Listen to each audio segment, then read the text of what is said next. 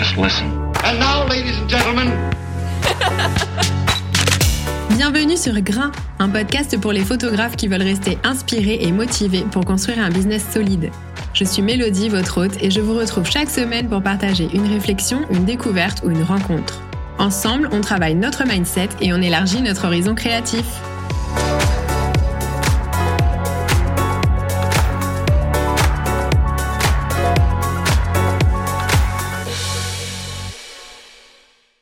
Hello à toutes et à tous et bienvenue dans ce nouvel épisode de Grain. Aujourd'hui je reçois Béatrice de Guigné que vous connaissez très certainement si vous êtes dans le milieu de la photographie de mariage. Parmi de multiples talents et réalisations, elle était notamment à l'origine du projet Get Together dont j'ai déjà parlé plusieurs fois dans ce podcast. C'est un événement auquel j'ai participé en 2019 et qui a changé beaucoup de choses dans ma réalité professionnelle. Je vous fais un mini euh, retour dans le temps. 2019, c'est l'année où je me suis lancée à mon compte dans la photo à plein temps. Cette année-là, lancer ma boîte, c'était vraiment un grand saut dans l'inconnu pour moi. Et à l'époque, je connaissais très peu de photographes et même très peu de, gens indépendants euh, tout court. Je peinais vraiment à me détacher du mode de pensée qui dit que le CDI, c'est la sécurité, blablabla. Et mon environnement n'était pas forcément le plus favorable pour me porter dans cette nouvelle vie de manière positive. Du coup, les premiers mois de mon activité ont été marqués de beaucoup de questionnements et de doutes face auxquels j'étais finalement euh, assez seule et ça a été compliqué de me sentir légitime dans ce choix de carrière jusqu'à ce que j'arrive au Get Together. Là-bas, il y a deux choses majeures qui se sont passées pour moi. La plus importante, c'est que j'ai rencontré des gens qui sont devenus mon cercle dans la photo de mariage, avec qui j'ai pu partager tous mes doutes, toutes mes questions, avec qui on se soutient au quotidien quand ça ne va pas, et avec qui on célèbre aussi nos victoires, très important. Et ensuite, j'ai compris que ce que je croyais être hors de ma portée en termes de photos ne l'était pas du tout, et que les choses vers lesquelles je tendais étaient possibles et réalisables.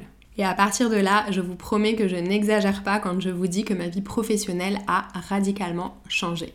Si vous écoutez ce podcast depuis le début, normalement vous commencez à le savoir, moi mon énergie de vie c'est vraiment le collectif. Pour moi, tout ce que je fais trouve son sens dans le partage, dans la communauté, j'adore rencontrer les gens, j'adore travailler en équipe, j'adore imaginer des projets qui rassemblent, j'adore vivre des expériences en groupe.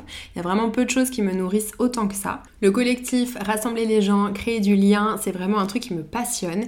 Et dans l'épisode d'aujourd'hui, j'avais envie d'échanger avec Béa sur les coulisses d'un événement comme le Get Together. Donc quelles sont les motivations premières derrière un événement pensé pour d'autres photographes? Comment ça se passe en pratique dans les étapes de construction du projet? Quelles sont les personnes qu'on cible pour s'entourer? Comment on trouve sa place en tant que porteur de projet dans un événement de cette ampleur?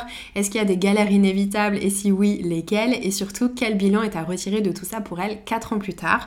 Vous allez le voir, j'avais plein de questions et je vous laisse avec notre échange. Coucou Béa, comment ça va? Eh ben ça va super et toi? Ça va très bien. Donc tu le sais, aujourd'hui on va parler du Get Together que tu as organisé il y a bientôt 4 ans maintenant. Euh, là, en intro, j'ai raconté un petit peu pourquoi ça me, ça me tenait à cœur de parler de ça, est-ce que ça avait changé pour moi, etc. Je t'en ai déjà parlé, donc tu le sais. Euh, mais donc, j'avais pas mal de questions à te poser et, euh, et j'avais envie de les partager avec les gens dans cet épisode. Mhm. Avant de démarrer, est-ce que tu pourrais te présenter en quelques mots pour les personnes qui ne te connaîtraient pas? Parce que, bon, dans le milieu du mariage, c'est plus rare, je pense. Mais moi, dans mon podcast, il y a pas mal de gens, tu sais, qui font du culinaire, qui sont dans d'autres domaines. Et voilà, juste pour qu'on te situer un peu, à savoir qui tu es, ce que tu fais. Et bah, du coup, euh, bah, tu l'as déjà dit, mais moi c'est Béatrice. Je suis photographe depuis euh, très longtemps, c'est-à-dire euh, depuis 2009 à mon compte, donc ça fait 14 ans. j'ai fait de ma spécialité le mariage, mais, mais je fais pas que ça, je fais aussi de la mode et du portrait principalement. Et, et, je travaille en duo avec un vidéaste qui est aussi également mon conjoint, qui s'appelle Jérémy, et du coup, depuis 2014 ou 2015, je sais jamais, euh, mais on a un duo qui s'appelle The Quirky, donc sur lequel on fait de la photo et de la vidéo de mariage ensemble. Super. Et est-ce que tu peux nous expliquer, euh, peut-être en trois phrases, le concept du Get Together? Alors le Get Together, je peux même te résumer ça en deux phrases, si tu veux, encore plus court.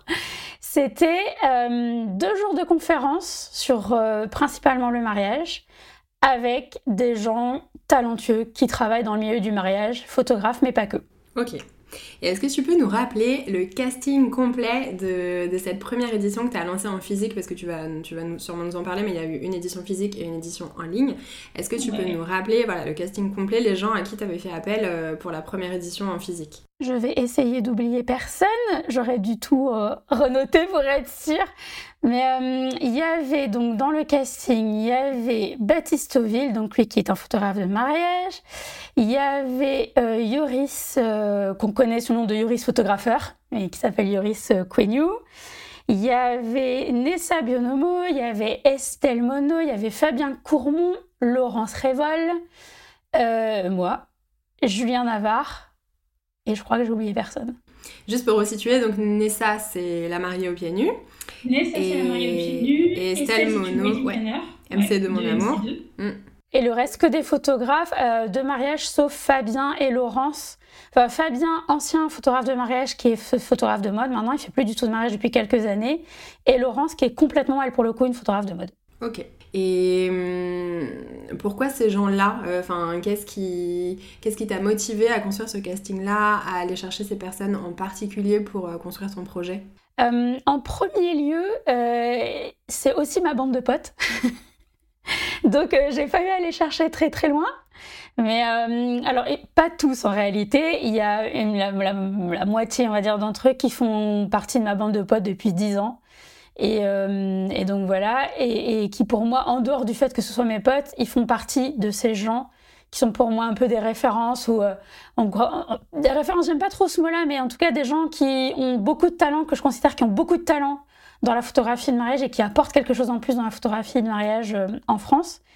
Et, et, du coup, j'ai la chance que ces gens-là, qui sont hyper talentueux, soient aussi mes amis. Donc, c'était pour moi une évidence de faire appel à eux. Et puis, euh, et puis j'avais aussi envie d'apporter d'autres gens qui ne fassent pas partie de la photographie de mariage, mais qui connaissent aussi le milieu, pour pouvoir donner un peu ce discours euh, un petit peu, apporter une touche un peu différente à la photographie de mariage, parce que de plus en plus on s'inspire, n'empêche, de la mode dans la photo de mariage. Et du coup, je trouvais ça aussi hyper cool d'avoir un point de vue de photographe qui soit soit des anciens photographes de mariage et qui font maintenant plus du tout de mariage, mais qui connaissent le sujet, et du coup qui peuvent faire le parallèle entre la mode et le mariage, et qui peuvent apporter cette plus-value-là sur, leur euh, sur leur speech. Quoi. Ok. Et du coup, ça rejoint ma question d'après, euh, qui est quelles étaient tes motivations euh, première quand tu as commencé à imaginer cet événement, donc le, GET euh, C'était quoi ton envie derrière? Donc là, tu l'as dit, il y avait la volonté d'amener quelque chose de différent dans le monde de la photo de mariage. Euh, j'imagine qu'il n'y avait pas que ça. Est-ce que tu peux nous en parler? En fait, il y avait le, le truc, c'est qu'il y a quelques années, il y avait beaucoup moins d'événements de type workshop ou de, de choses comme ça qu'il existait en France pour les photographes de mariage. Et, et, quand on sait qu'en réalité, se former, c'est quand même la base du, truc. C'est un des trucs les plus importants. C'est un pilier en fait pour devenir photographe de mariage, ne serait-ce que pour s'améliorer, mais pour gagner du temps aussi dans son, dans, son évolution, dans son métier. Et, euh, et je trouvais qu'il n'existait pas d'événements. Enfin, il existait des événements type workshop où du coup tu pouvais rencontrer un, deux photographes éventuellement sur un événement qui durait plusieurs jours, mais il n'y avait pas trop trop d'événements de type conférence où tu pouvais avoir des sujets précis sur lesquels tu pouvais discuter pendant une heure, deux heures, ça ça dépendait de, la longueur de la conférence, et sur lesquels tu pouvais accéder à plusieurs personnes en même temps. Et donc du coup, le GET, c'était vraiment ça, c'était l'idée de regrouper plusieurs personnalités avec chacun un sujet précis, de les regrouper donc là sur deux jours parce que le programme sinon aurait été trop dense sur une journée. Mais, euh, mais voilà, de pouvoir accéder à ces gens-là euh, facilement, rapidement, avec des sujets précis et, surtout la multitude de personnalités qu'ils avaient parce qu'ils étaient tous vraiment différents. Et c'était ça, je trouvais hyper important sur un, un événement de type conférence plutôt qu'un workshop. Ok. Et du coup, est-ce que tu peux nous raconter, parce que c'est important et intéressant, je pense, de parler des coulisses d'un projet comme ça, euh, ça a été quoi les premières réactions quand tu as présenté le projet aux gens, donc à tes potes et, aux gens que tu voulais euh, embarquer avec toi dans cette aventure? Ça a été quoi les premières réactions en face, euh, face à ce, à ce pitch un peu de, projet que tu avais c'est drôle parce que les réactions se sont faites en deux temps. Alors déjà, il faut savoir que dans, dans ma personnalité, je suis en général quelqu'un qui, quand je commence un projet, c'est tout de suite ou maintenant, tu vois. Et donc du coup, euh, le projet est arrivé euh, genre comme un cheveu sur la soupe un jour en en discutant. Et, euh, et je leur ai dit, ce serait cool de faire ça. On était, et je pourrais, je, pourrais, je me rappelle comme si c'était hier, on était en mois de fin juillet. Et, et, donc, on a une discussion, on a un groupe avec, avec bah, tous les copains, en fait, sur lesquels on discute régulièrement. Et je leur ai parlé de ce projet-là. Et sur le coup, ils m'ont dit Ouais, ça serait trop cool, ça serait l'occasion qu'on fasse un truc en plus tous ensemble, machin et tout. J'ai dit Très bien, je, commence à travailler sur le projet. Euh, ce, je pense, à quoi ils s'attendaient pas, c'est que le projet a vu le jour en une semaine top chrono. C'est-à-dire que à partir du moment où j'ai dit ouais euh, venez j'ai un truc à vous proposer une idée qu'est-ce que vous en pensez et qu'ils m'ont dit c'est trop cool c'est génial ce serait une trop bonne idée j'ai dit très bien en une semaine le site était sorti de terre la com était quasiment prête et je leur ai dit bah ok maintenant c'est concret on y va quoi et, euh, et, sur le coup, donc il y a eu de l'excitation évidemment. Il y, il y, a eu, un mélange de plein de choses. Il y a eu de l'excitation. Il y a eu un peu de peur aussi parce que c'était le premier projet que déjà moi j'organisais, mais que les autres aussi, sur lesquels les autres participaient. Donc il y a eu un peu de peur de se dire est-ce que le projet va marcher? Est-ce que les gens vont être euh, réceptifs à un projet comme celui-là? Est-ce qu'on va booker suffisamment de place pour que le, le projet euh, puisse aboutir en fait, juste pour ne serait-ce que des questions d'organisation euh, financière, etc. Donc il y a eu plein plein de sentiments mélangés, il y a eu l'excitation, la peur, et après, dans un second temps, quand les places se sont bookées et que voilà, on était là genre bon c'est bon, maintenant le projet il peut réellement avoir lieu, il y a eu le stress bah, le stress de se dire, euh, bah, faut vraiment commencer maintenant à travailler nos trucs, nos sujets, nos conférences, vraiment se mettre d'accord et se caler sur qui parle de quoi, histoire que les sujets soient pas redondants entre les uns et les autres. Donc il y a eu vraiment, ça a été un peu les montagnes russes dans les, dans les émotions.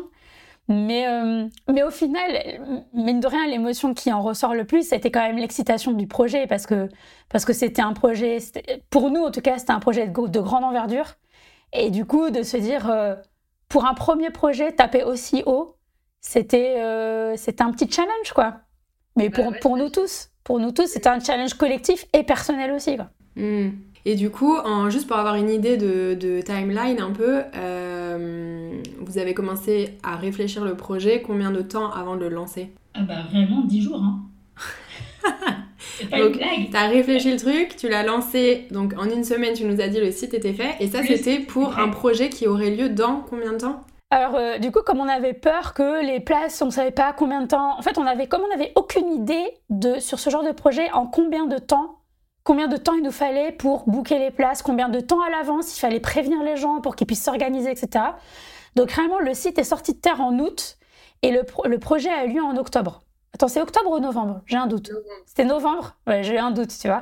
Donc euh, finalement, avec le recul, on s'y est pris très très tôt en avance parce que à partir du moment où on a sorti le site et commencé la com, il s'est passé euh, vraiment dix jours, en sachant que quand on a lancé le site et ouvert les places, les sujets de chacun n'étaient pas encore totalement définitifs et totalement déterminés. On savait à peu près où on allait, mais on s'est dit, on veut pas trop attendre avant d'ouvrir les places parce qu'on avait peur que ce soit trop juste pour que les gens puissent s'organiser. Parce que le projet déjà je faisais à Bordeaux, parce qu'on euh, s'était dit qu'il y avait certainement des gens qui allaient venir de partout en France, qu'il fallait qu'ils réservent des hôtels, leurs déplacements, etc. Donc dans nos têtes, on s'était dit il, fallait au moins deux ou trois mois pour que les gens soient aient suffisamment de temps pour s'organiser. Donc on a lancé le projet très très vite, avec finalement des sujets qui n'étaient pas encore tout à fait calés, des programmes qui étaient vague en fait sur le site. Nos programmes étaient vraiment vagues. On avait juste mis à l'époque, quand on a ouvert le site, on avait juste les titres de nos conférences qui commençaient tous par get quelque chose. Mais à partir de là, le programme détaillé de chaque conférence, il n'y était pas.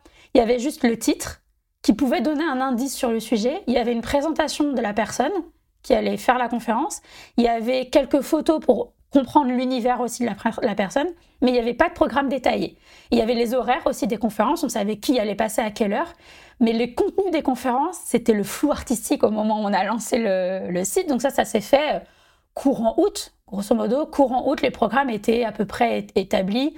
Je te dirais fin août, début septembre, c'était fait pour que la conf soit prête, pour que chacun ait le temps d'écrire bien correctement ses conférences pour le mois de novembre. Mais, euh, mais ouais, ça s'est fait très très très rapidement en fait. Ok. Et donc du coup, la com initiale que vous avez lancée au début, en fait, elle reposait vraiment 100% sur, euh, sur vous, un peu les têtes d'affiche et le fait que du coup les gens vous fassent confiance parce que c'est vous. Donc j'imagine, j'imagine le stress. C'était stressant de fou, mais c'était stressant de fou parce que oui, c'était concrètement c'était ça, c'était c'était de se dire dans toute la line-up qu'il y avait, on s'était dit, il y a forcément, il y a des gens que tu connais, il y a des gens que tu connais pas, il y a des gens que tu vas découvrir, il y a des gens tu vas même pas, tu connais pas leur nom, mais tu vas aller cliquer sur leur site internet parce qu'on avait fait en sorte, évidemment, j'avais fait en sorte que sur le site, tous les réseaux sociaux, les sites internet soient linkés sur chaque fiche de chaque presta, enfin de chaque euh, speaker, pour que euh, si tu connaissais pas, tu puisses découvrir leur travail plus en profondeur que les 10 photos qu'il y avait sur la fiche. Donc je m'étais dit, euh, c'était vraiment un pari sur, on espère que nos univers à un ou plusieurs d'entre nous vont suffisamment plaire pour que les personnes puissent se dire Ok, j'ai envie de booker pour voir ce que cette personne-là, elle a à dire. Je connais son travail, maintenant je veux voir les coulisses et on verra. Et euh, donc, ouais, c'était, hyper stressant parce que c'était vraiment un pari, c'était vraiment un pari, ouais, comme tu dis, juste sur nos têtes en fait.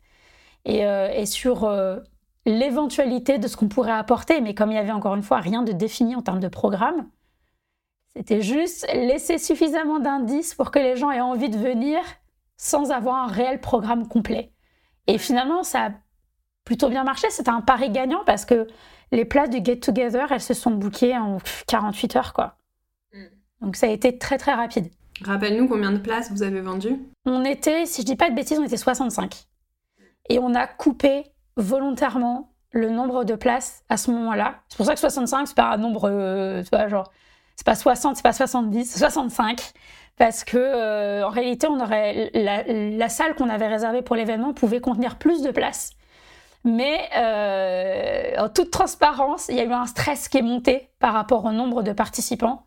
Et, euh, tout à coup, on s'est non mais en fait, on s'est dit, écoute, 65, c'est bien, on va s'arrêter là, c'est parfait. Il nous fallait réellement, il nous fallait 50 places pour que l'événement soit totalement payé, que ça, ça ne coûte pas d'argent à aucun d'entre nous. Donc, euh, une fois qu'on avait booké les 50 places, grosso modo, les 15 qui sont venus au-dessus, c'est des places bonus qui ont servi à, entre guillemets, améliorer notre confort sur l'événement, tu vois, qui a servi à payer des goodies, à ce que chacun soit, euh, tu vois, genre, bien. Mais, euh, mais il nous fallait 50 places pour que le truc soit rentable. Ouais, ok. Et du coup, c'est hyper intéressant d'entendre que, tu vois, à vos niveaux, parce que du coup, je pense qu'on pourrait dire, après, de mon point de vue, à l'époque, donc il y a 4 ans où moi je me lançais dans la photo, etc., vous étiez vraiment les photographes, euh, euh, comment dire, euh, vraiment le haut du panier en France. Tu vois, vraiment l'élite de la photo de mariage en France. Pour moi, en tout cas, c'est comme ça que je vous percevais. Et du coup, euh, c'est intéressant d'entendre que euh, on peut, tu vois, être à ces niveaux de, professionnalisme et de talent et quand même avoir peur, tu vois, et pas être sûr de ce qu'on va transmettre. Ça, c'est des choses dont on parle pas assez, je trouve, et qui sont importantes, tu vois, à dire parce que parce qu'il y a quand même une grosse différence entre ce que les gens perçoivent de toi et ce que toi tu perçois de ta valeur ajoutée, tu vois. Et, euh, bref, voilà, je dis ça comme ça parce que je trouve que c'est important de le dire.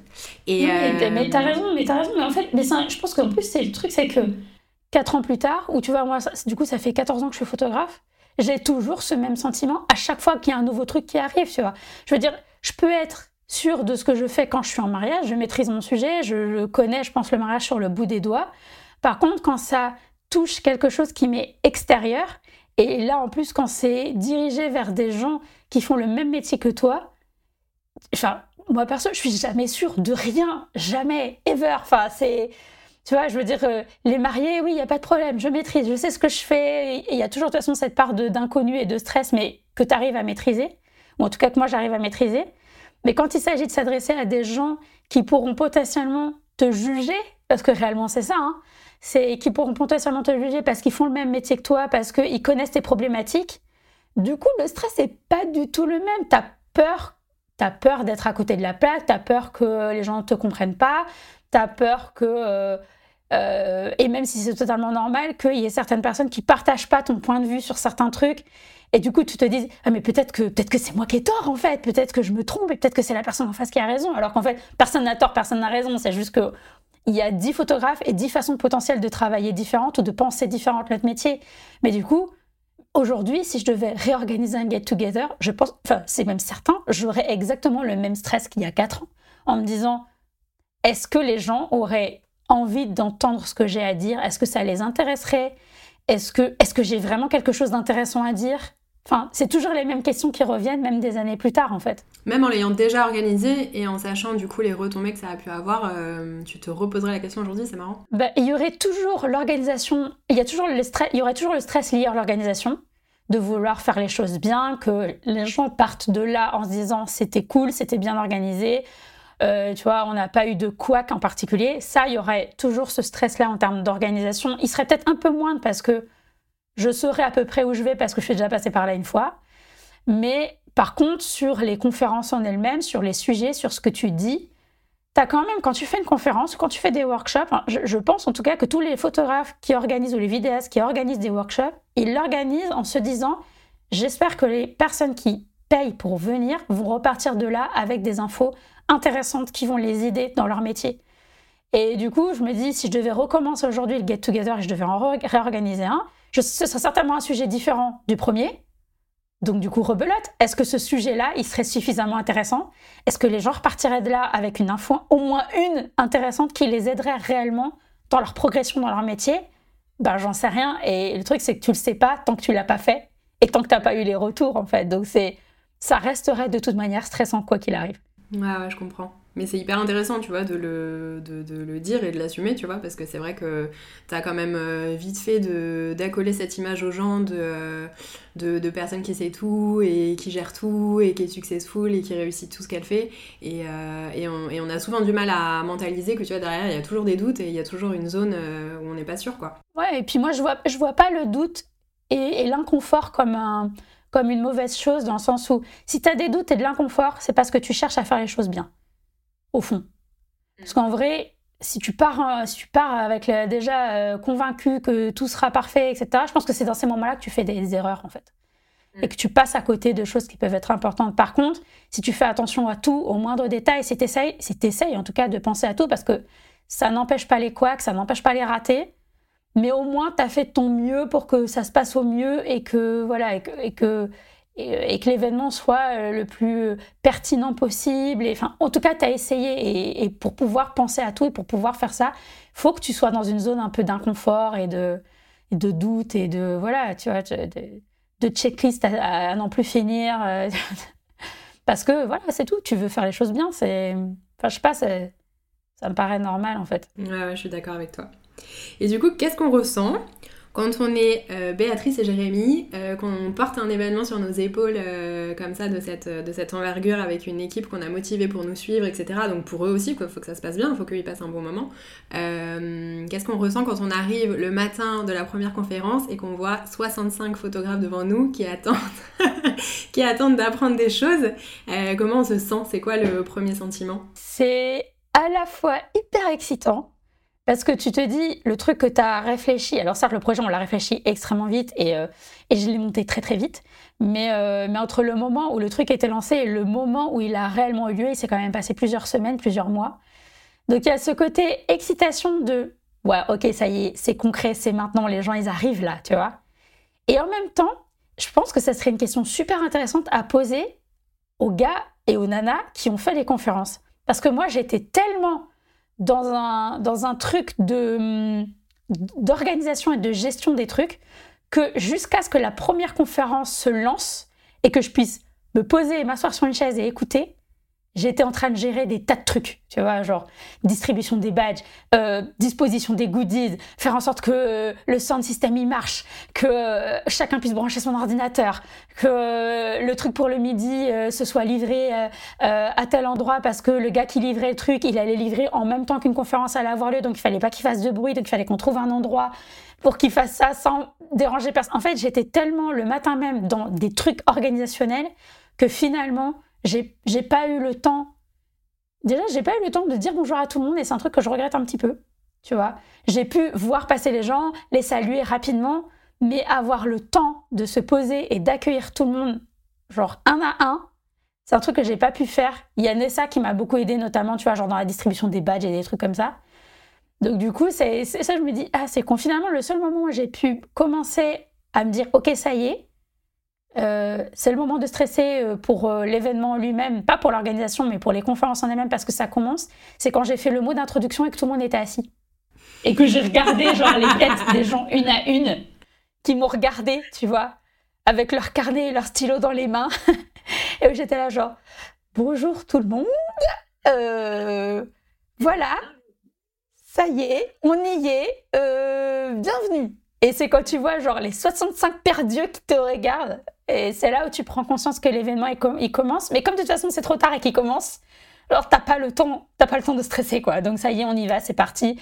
Et juste que ce que t'espères, c'est que la personne que tu vas introduire juste après toi et qui va euh, ouvrir le bal des conférences, que tout marche bien, que tu as bien tout réglé, que son ordinateur il marche, que le micro marche et que, et que ça se déroule. C'est Baptiste hein, qui avait commencé, c'est ça? Je sais plus, je crois oui, c'est Baptiste qui a commencé. Tu vois, je, je, me rappelle, je me rappelle même plus tellement l'événement était dense, je me rappelle même plus de dans quel ordre les gens sont passés. Je me rappelle juste que tout s'est déroulé euh, très très bien, que chacun a fait sa conférence et que c'était très cool et que les retours étaient très cool. Mais euh, c'est hyper difficile, c'est hyper flou comme, euh, comme souvenir, tu vois. Bah moi, il y a trois choses qui m'ont marqué, si tu veux que je te raconte, comme moment intermédiaire. Euh, donc il y a l'ouverture, effectivement, je pense que c'est Baptiste qui a commencé parce que euh, je me souviens d'un discours en disant qu'il était courageux d'y aller le premier, etc., alors qu'il n'avait jamais fait ça, donc c'était cool. Je m'étais dit sur le coup, waouh, stylé et tout. Après, euh, le deuxième moment dont je me souviens, c'est l'espèce de d'énergie hyper chaleureuse que vous avez mise pour Yoris, parce que parce qu'il était a priori très stressé de passer, et donc du coup vous avez été Enfin, vous avez été vachement dans ce truc de l'encourager, tout le monde disait allez on l'applaudit, nanana, et du coup tout le monde a, a mis un max d'énergie pour lui, ça c'était trop cool. Et je me souviens aussi très bien de la présentation que Laurence a faite de Fabien, que j'avais trouvé incroyable. Elle a, elle l'a introduit, euh, elle a parlé de lui pour qu'il pour qu'il démarre sa présentation.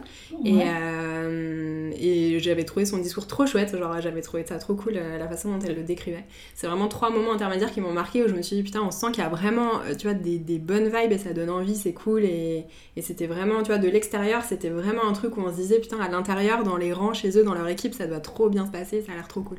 Je pense que ça, c'est, c'est vraiment le fait de travailler avec, euh, tu vois, des gens que tu connais.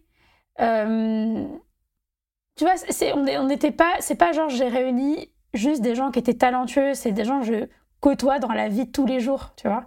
Et mm. du coup, je pense que c'est ça aussi qui s'est ressenti.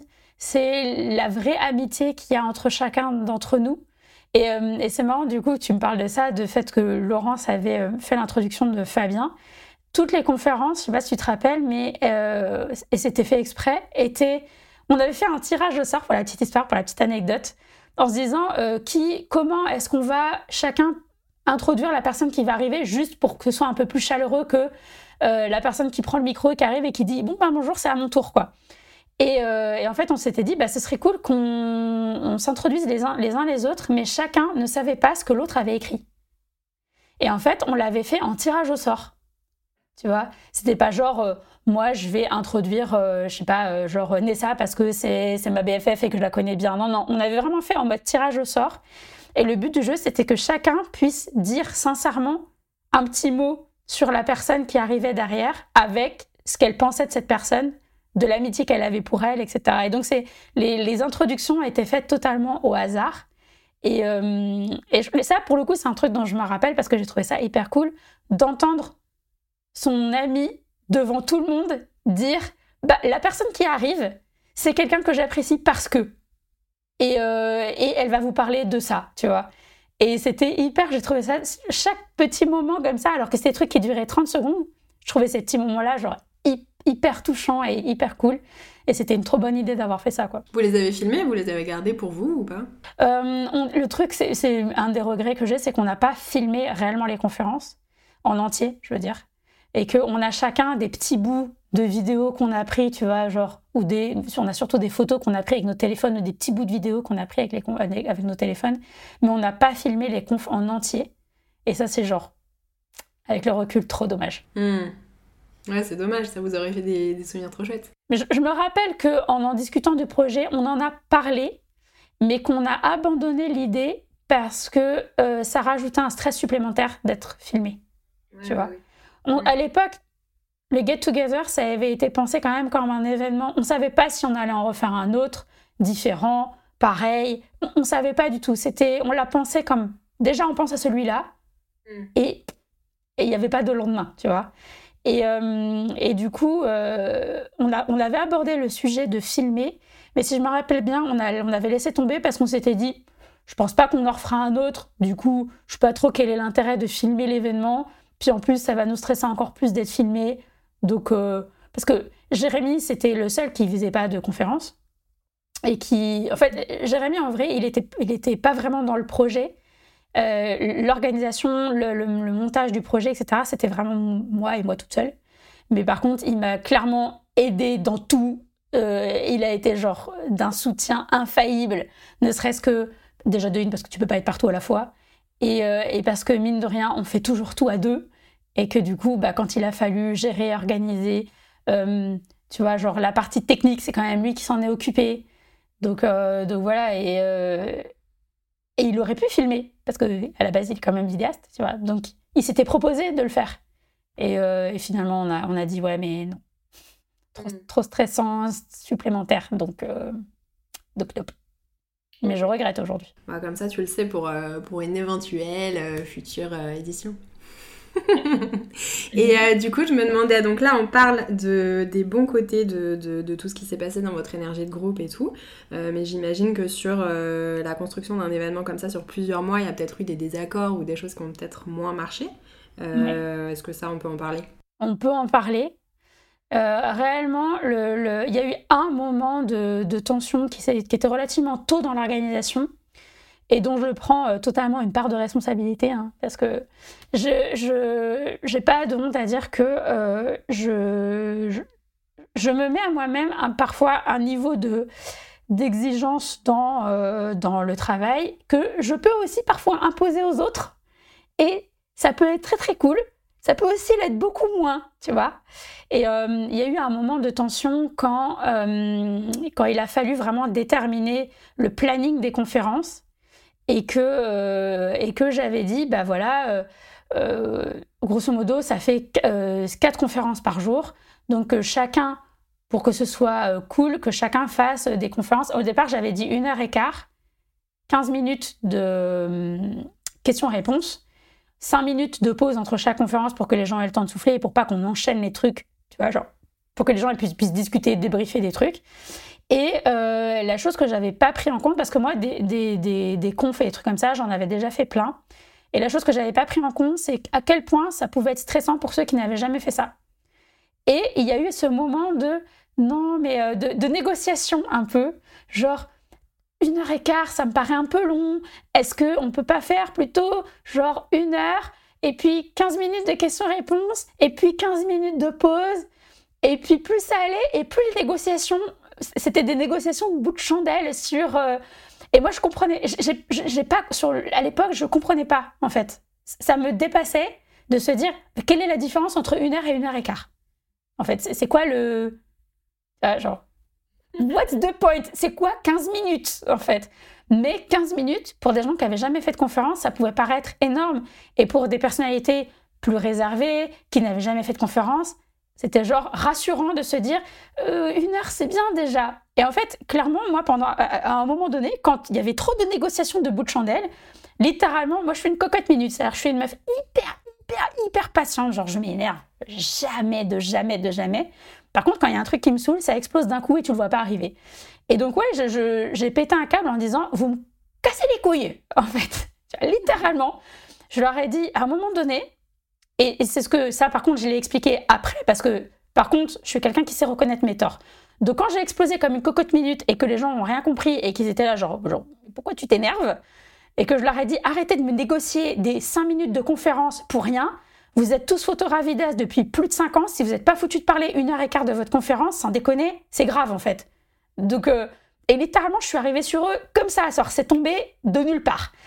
Et donc, du coup, ils se sont un peu genre, euh, what? Ok, euh, ils ont plus osé rien dire pendant 24 heures. Et 24 heures après, je suis revenue en mode, je suis désolée, je voulais pas m'énerver. Comprenez aussi que le truc, euh, l'événement, je l'organise. Tout le monde sait que c'est moi qui l'organise. Donc chacun doit mettre un peu du sien parce que finalement, on met tous un peu notre crédibilité en jeu. moi, si votre conférence, elle est nulle, si elle est trop courte, si le sujet, vous le travaillez pas à fond, on viendra pas me dire à moi que c'était de ma faute. Par contre, on, viendra, me dire à moi que euh, en termes d'organisation, c'était peut-être pas au top de ce que ça aurait pu être parce qu'il y en a un, il a fait une conférence de 30 minutes alors que tous les autres ont fait une heure et quart. Donc il faut que chacun y mette un peu du sien. Je comprends que ça peut être stressant, mais en fait, je pense que vous êtes tous capables de, parler pendant une heure ou une heure et quart de vos boulots parce que vous êtes tous très bons, vous êtes tous experts dans votre métier, vous savez tout ce que vous faites, vous maîtrisez vos sujets et vous êtes capable de le faire dans le cadre d'une discussion totalement informelle, genre on se retrouve autour d'un café, vous pouvez parler pendant une heure de votre métier, je suis sûre que vous saurez le faire pendant une conférence, donc déstressez-vous, ça va bien se passer quoi. Et du coup, vous allez réussir à faire une conférence d'une heure et quart. Et finalement, tout le monde a fait sa conférence d'une heure et quart et ça s'est très très bien passé. Mais euh, c'est juste que j'ai pas compris à quel point pour eux ça pouvait être stressant. Et du coup, ça m'a, ça m'a saoulé. Et ça a été le seul moment de tension de toute l'organisation qu'il y a eu, où clairement j'étais là, genre, arrêtez de me négocier des bouts de chandelle et faites votre, votre taf, quoi. Tu vois.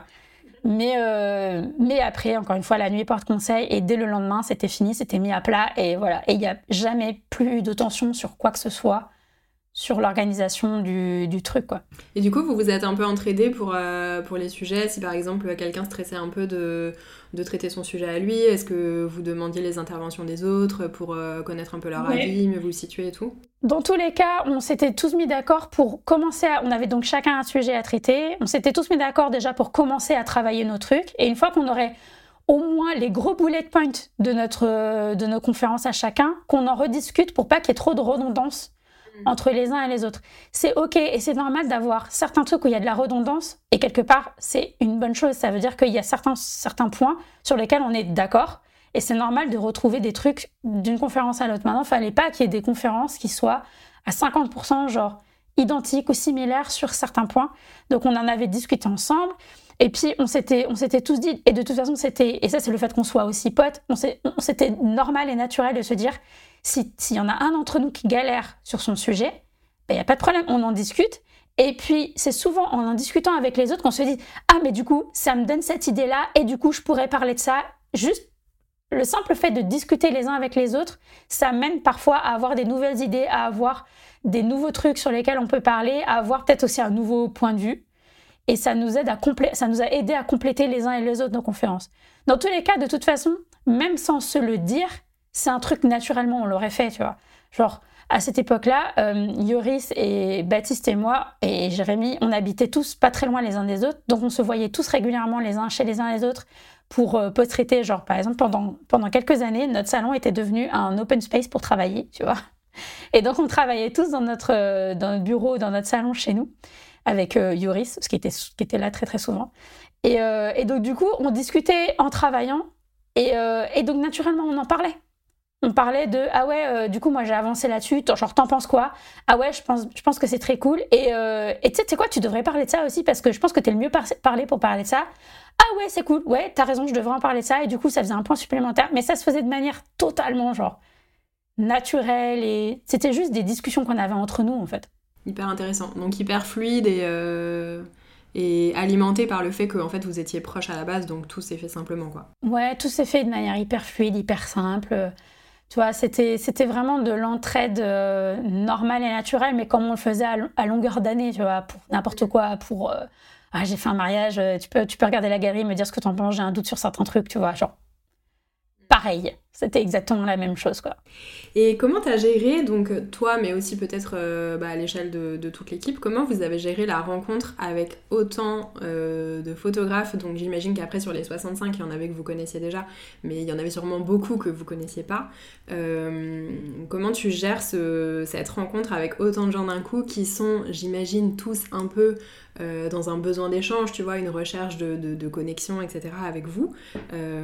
comment, comment on gère ça? Comment on répartit son temps euh, Comment on répond à la demande sans avoir euh, l'impression de squeezer personne comment, comment ça se gère ça? Bah, moi, le truc, c'est que avec tous les workshops avant que j'avais fait ou les confs que j'avais fait avant, il y a un truc que j'avais remarqué, c'était que, euh, tu vois, quand tu fais une conf ou quand tu fais un workshop avec 10, 15, 20, peu importe le nombre de personnes, tu as toujours quelques personnes qui sont très à l'aise avec poser des questions à la fin devant tout le monde, au moment c'est le moment des questions-réponses, et il y a toujours des gens qui osent pas, qui sont plus réservés, qui sont plus timides, mais par contre, qui auront aucun souci dans des temps de pause ou hors conférence à venir te voir en direct et à venir te discuter. Discuter avec toi, à te poser, des questions. Et donc, du coup, c'était genre indispensable pour moi d'avoir entre chaque conférence, genre ces 15 minutes de pause pour que tout le monde puisse parler, avoir un temps off pour ceux qui sont plus timides ou juste pour ceux qui ont des questions qui leur viennent après coup, mais juste ce temps-là pour pouvoir échanger de manière informelle, mais où je sais très bien que ces moments informels, ils ont autant d'impact que les moments des conférences, si ce n'est pas, presque pas plus d'impact que le moment des conférences. Parce que réellement, par mon expérience personnelle en tant que participante à des conférences ou à des workshops, des fois, je me rappelle bien moins de ce qui, ce qui a été dit de manière formelle pendant les workshops, pendant les conférences, que de discussions et d'échanges que j'ai eus tant avec les gens qui organisent ou les speakers qu'avec les autres personnes qui sont là et qui ont aussi des choses à m'apprendre et qui ont aussi des choses avec lesquelles je peux échanger. Donc c'était hyper important pour moi qu'il y ait beaucoup de temps off, hors conférence, pour ça. Donc il y avait au minimum 15 minutes de pause entre chaque conférence pour que les gens puissent débriefer, discuter, poser leurs questions, échanger entre eux, mais aussi avec les speakers. Mais aussi à la fin de la journée ou en début de journée, tu vois, il y avait le café. Les conférences commençaient à 9h. Tout le monde était invité à venir là à partir de 8h30 pour pouvoir prendre un café. Il y avait les cafés, les croissants et tout ça, tout était à dispo, pour pouvoir commencer déjà dès le début de journée à discuter de manière totalement détendue et informelle.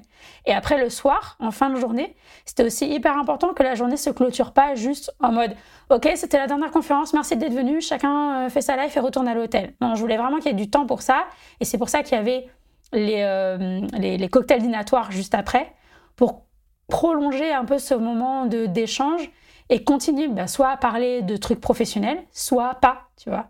Soit euh, juste échanger sur euh, la vie, les mariages, la saison, comment ça se passe, et, et, comment tu vis, et la famille et les enfants, tu vois. C'est hyper important, et, très honnêtement, moi je me souviens plus souvent de ces moments-là que réellement de ce qui a été dit pendant les conférences ou, pendant les workshops. Quoi.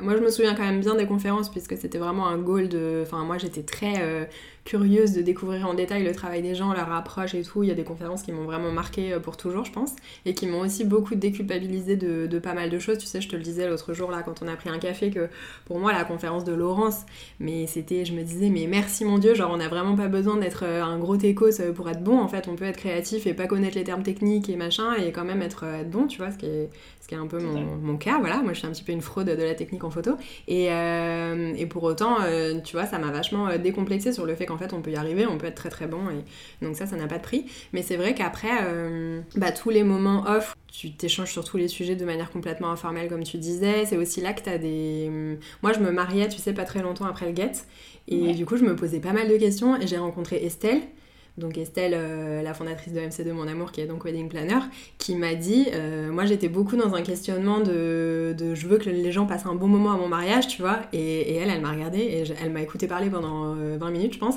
et elle m'a stoppé en me disant, en fait, on s'en fout des gens, genre c'est ton mariage, il faut que toi tu passes un bon moment. J'étais là, ah bah ouais, grave. Et, et tu vois, c'est juste pour dire qu'en fait, il y a vraiment des trucs qui sortent, tu vois, du champ professionnel qui t'apportent vachement, et, et c'était hyper, hyper chouette. Je suis d'accord que les moments off dans les workshops, c'est presque le plus précieux. Enfin, t'as évidemment la valeur ajoutée que les gens t'amènent euh, qui, est énorme, mais, euh, les moments off, c'est très, très, très, très, très, très important. Ah ouais, je sais pas, je me dis, c'est vraiment des moments euh, où t'as moins peur d'échanger, t'as moins peur de dire les choses, c'est genre honnêtement et brutalement. Tu vois, il n'y a pas.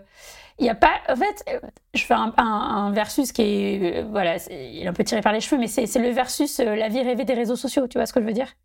C'est euh, tout va toujours très bien, il n'y a jamais de couac, tout, tout est toujours parfait, tout roule, etc.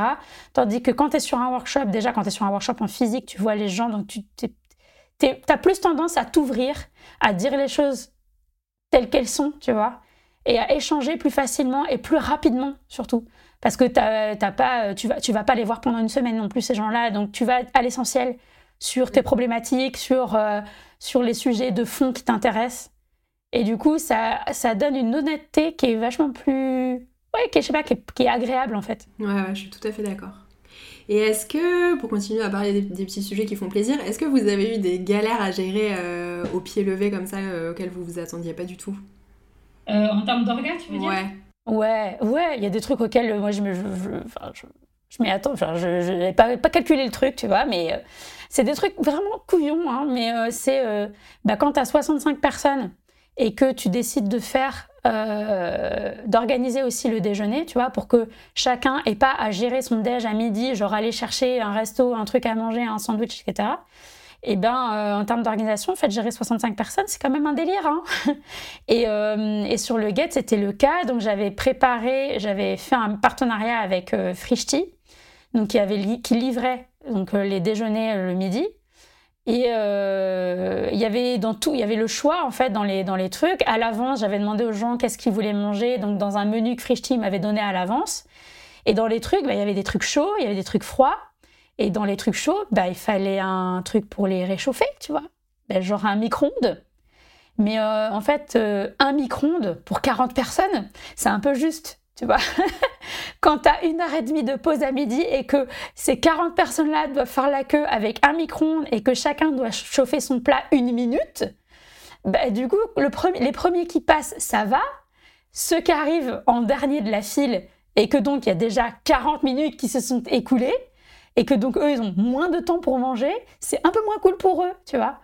Donc euh, c'est des trucs, euh, des trucs à la con comme ça, genre que euh, sur le premier jour on s'est dit ah ouais, elle peut pas penser à ça. Donc donc obligé, tu vois, dans, dans l'aide incroyable que Jérémy a apportée. Et comme on était en centre-ville de Bordeaux et qu'il n'y a pas de genre d'arty en centre-ville de Bordeaux, donc je l'ai envoyé courir chercher un, un, micro-ondes à acheter euh, chez Cash Converters, tu vois, pour qu'on ait un deuxième micro-ondes en 2-2. Euh, donc ça a été un peu trop tard pour le premier jour, mais au moins il était là pour le deuxième jour et ça a permis de, répartir le temps entre chacun pour, euh, pour pouvoir déjeuner dans des conditions genre pas de speed et tout ça, tout ça quoi. Mais ouais, c'est ce genre de truc que tu sais pas et que tu découvres sur le tas et tu dis ah ouais, hmm ben ouais, je suis pas traiteur, tu vois. Donc c'est le genre de truc j'avais pas anticipé du tout. Bah comme ça, tu le sais pour la prochaine fois. Exactement, je sais pour la gestion des déjeuners. Mais au départ, en plus, je voulais pas du tout faire ça. Je voulais euh, réserver euh, à côté, en fait, à, quelques rues de, de, là où on avait fait le guet, il y avait, il y a une place qui s'appelle la place Victoire où il y a plein de brasseries et je voulais privatiser une brasserie entière pour nous tous. Et en fait, ça, par contre, j'avais anticipé en me disant, ouais, mais attends, réserver une brasserie pour tout le monde, même si on décide des menus à l'avance, le temps que les gars en cuisine préparent les menus. En fait, il y avait le temps que tout le monde sorte de la salle, même si c'était littéralement à trois minutes à pied, le temps que tout le monde arrive au resto, qu'ils s'installe, que les gars préparent en cuisine, qu'il y ait la distribution des plats par les serveurs, machin, etc. Je me suis dit, je crois qu'on va perdre trop de temps. Donc je m'étais dit, c'était plus simple si on se fait livrer les trucs directement ici, comme ça, personne ne bouge, tout le monde est sur place et tout le monde a son plat en direct. Mais bah, dans les autres trucs que j'avais pas anticipé, c'était la distribution de chacun des plats en fait, parce qu'il n'y avait pas les noms sur chaque truc. Moi, Freshti, il m'avait livré les cartons avec 10 plats de ceci, 10 plats de cela, mais après, il fallait que chacun se rappelle de ce qu'il avait pris, ce qui était aussi pas forcément le cas. Donc on s'est retrouvé avec des micmacs de Ah ben moi j'avais pris ça, bah, comment c'est possible? Parce que j'en ai plus. Par contre, il me reste de ça, il m'en reste trois, alors que euh, normalement tout Enfin, tu sais, ce genre, ce genre de galère. Donc, pareil, pour le deuxième jour, avec Nessa, qui m'avait beaucoup, et Estelle, qui m'avait beaucoup aidé sur ce truc-là, on avait repris les listings de chacun avec ce que chacun avait pris. Et pour être plus efficace, on était là, genre, on appelait les gens en disant, toi, c'est à ton tour. Genre, les trucs étaient par ordre alphabétique. Donc, toi, t'as pris ça, ça, ça, tu prends les trucs sur la table. Toi, t'as pris ça, ça, ça toi, t'as pris ça, ça, ça. Et on avait essayé de dérouler un peu, euh, un peu comme ça.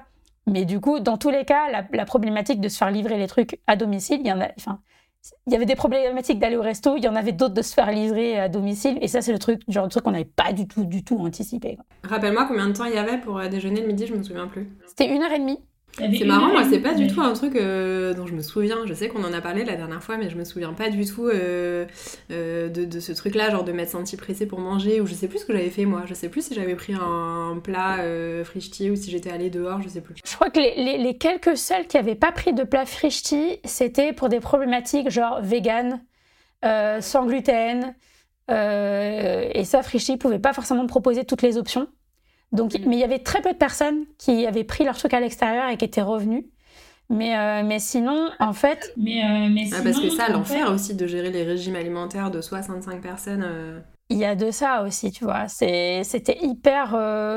En fait, pour moi, quand on a commencé à gérer les trucs, c'était genre un mois et demi à l'avance. C'était un calvaire de de déjà de, de, mettre à tout le monde, tu vois, c'était sous, forme de des espèces de doodle ou de, de sondage dans le groupe Facebook, tu vois, de se dire alors voilà les possibilités, que chacun me réponde à sa possibilité, et puis après c'est là qu'a commencé à tomber les problématiques de ah le problème c'est que moi je suis euh, euh, intolérante au gluten, euh, moi je, je, suis végane, et du coup t'es là genre what? Comment je vais gérer ça, ça va être l'enfer, et de reprendre le listing de chacun avec ce que chacun a pris comme entrée, comme plat, comme dessert. C'était genre, waouh, pourquoi j'ai fait ça? C'était vraiment une très très mauvaise idée.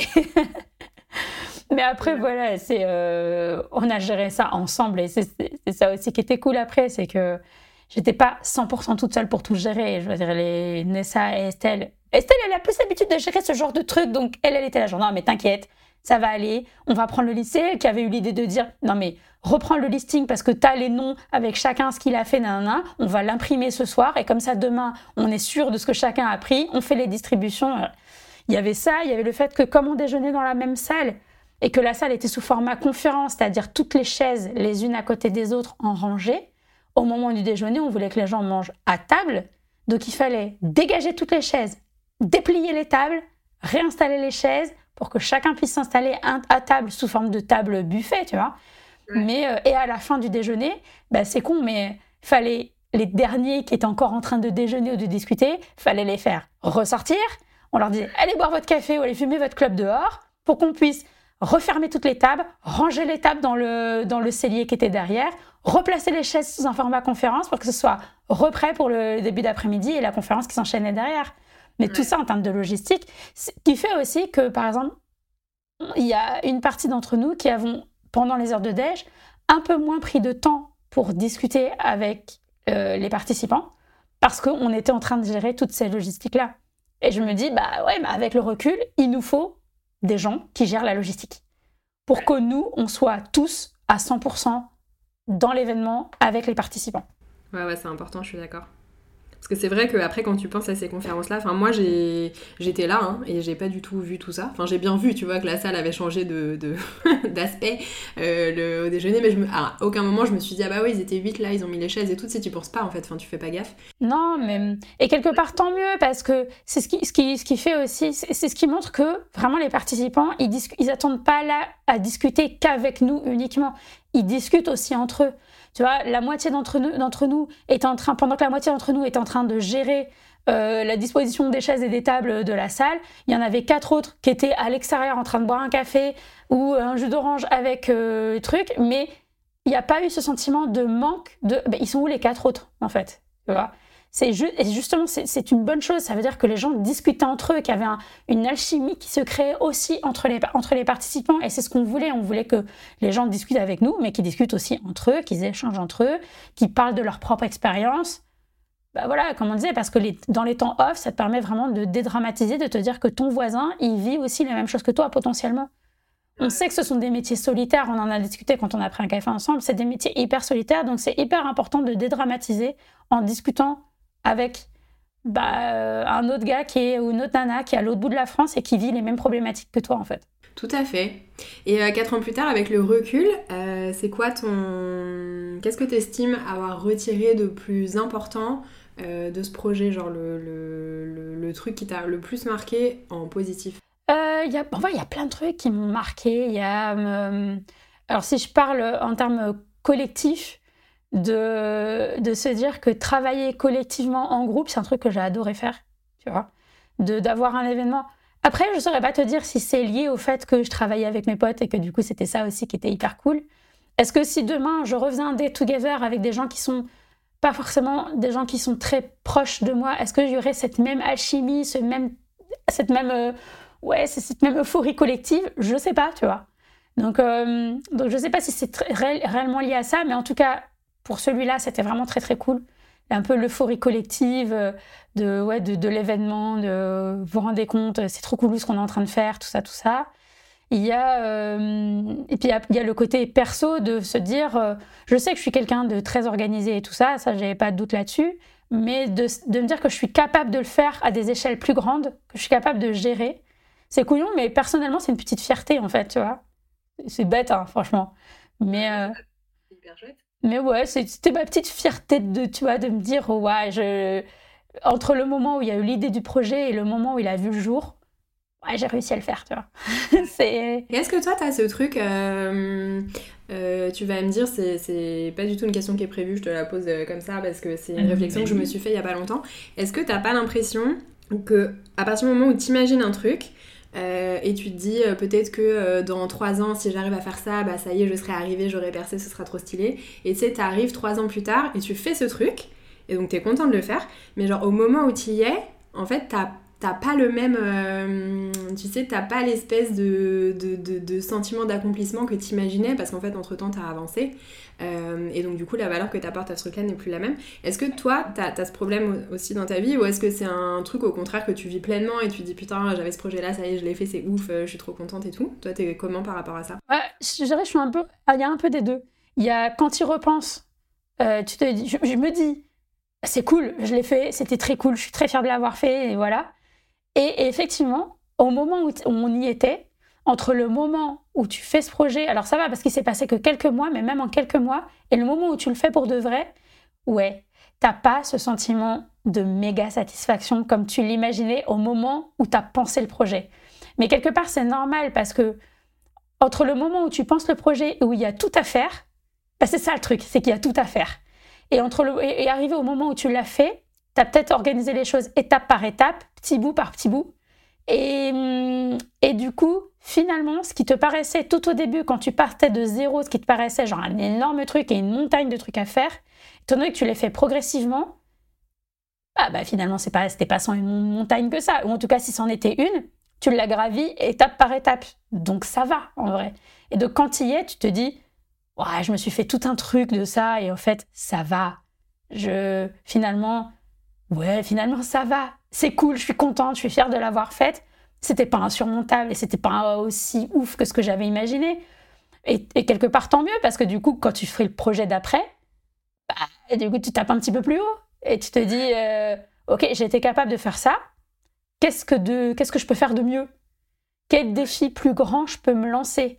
Et encore une fois, est-ce que je vais être capable de le faire? Est-ce que je vais arriver à le faire? Ou est-ce qu'à un moment, je vais me casser les dents? C'est ça qui est aussi intéressant. Et c'est ça qui prouve que tu évolues et que tu avances. Mm. Euh, et quand bien même, de toute façon, si euh, tu penses un projet et que tu n'arrives pas à le mener à terme pour X ou Y raison, faut pas le voir non plus comme un échec. Tu vois, c'est ce que je me dis aussi. Si on avait, imaginons si on n'avait pas réussi à booker suffisamment de places, si finalement euh, l'événement pour X ou Y raison, on aurait, on l'aurait pas mené à terme, on aurait dû l'annuler. Sur le coup, évidemment, tu peux pas t'empêcher de prendre ça comme un échec. Mais encore une fois, le, temps et le recul, ça, permet de, voilà, de, voir les choses sous différentes perspectives. Dans tous les cas, il faut pas prendre les trucs comme un échec. C'est toujours plus facile à dire qu'à faire, mais c'est la vérité. C'est juste, tu analyses les choses avec un peu plus de recul sur différents angles vus, tu en discutes avec les autres et tu vois là où ça a pêché. Et potentiellement, tu recommences. Tu dis, tu sais quoi, la prochaine fois, je ferai pas les mêmes erreurs et la prochaine fois, ce sera, j'arriverai à mener mon projet à terme. Donc, quoi qu'il arrive, les, en tout cas, moi, je, pense ces choses comme ça. Toutes les choses que je fais, si j'arrive à les faire, c'est cool et c'est tant mieux et ça prouve que je suis capable de le faire et ça prouve que j'évolue dans mon métier et que j'avance. Si j'y arrive pas, ça fait rien. C'est peut-être que c'est pas le bon moment, c'est peut-être que je me suis mal prise et peut-être que je retenterai plus tard ou peut-être pas. Mais, euh, dans tous les cas, c'est pas grave. Les échecs, les choses que tu n'arrives pas à faire, c'est aussi les choses qui te permettent d'avancer. C'est parfois même les choses que tu n'arrives pas à faire qui te permettent le plus d'avancer. Donc, euh, donc voilà, mais effectivement, tu n'as pas ce même niveau d'excitation qu'au moment où tu penses le projet, mais c'est normal, tu vois. Et d'un côté, je pense que ça te permet peut-être aussi de mieux contrôler ce qui se passe et, euh, et d'avoir un meilleur recul sur les choses que tu vis de pas être dans cette excitation euh, totale. Mais c'est vrai que moi, je me suis déjà fait la réflexion, euh, tu vois, en arrivant à un truc, à un but que je m'étais fixé des années avant, quand j'y arrive, je me dis ah ouais, je suis contente et en même temps, je suis pas genre aussi contente que ce que j'aurais pensé être, tu vois. Mais, euh, mais bon, c'est intéressant. Et, et, donc, je vais terminer avec la dernière question que je voulais te poser.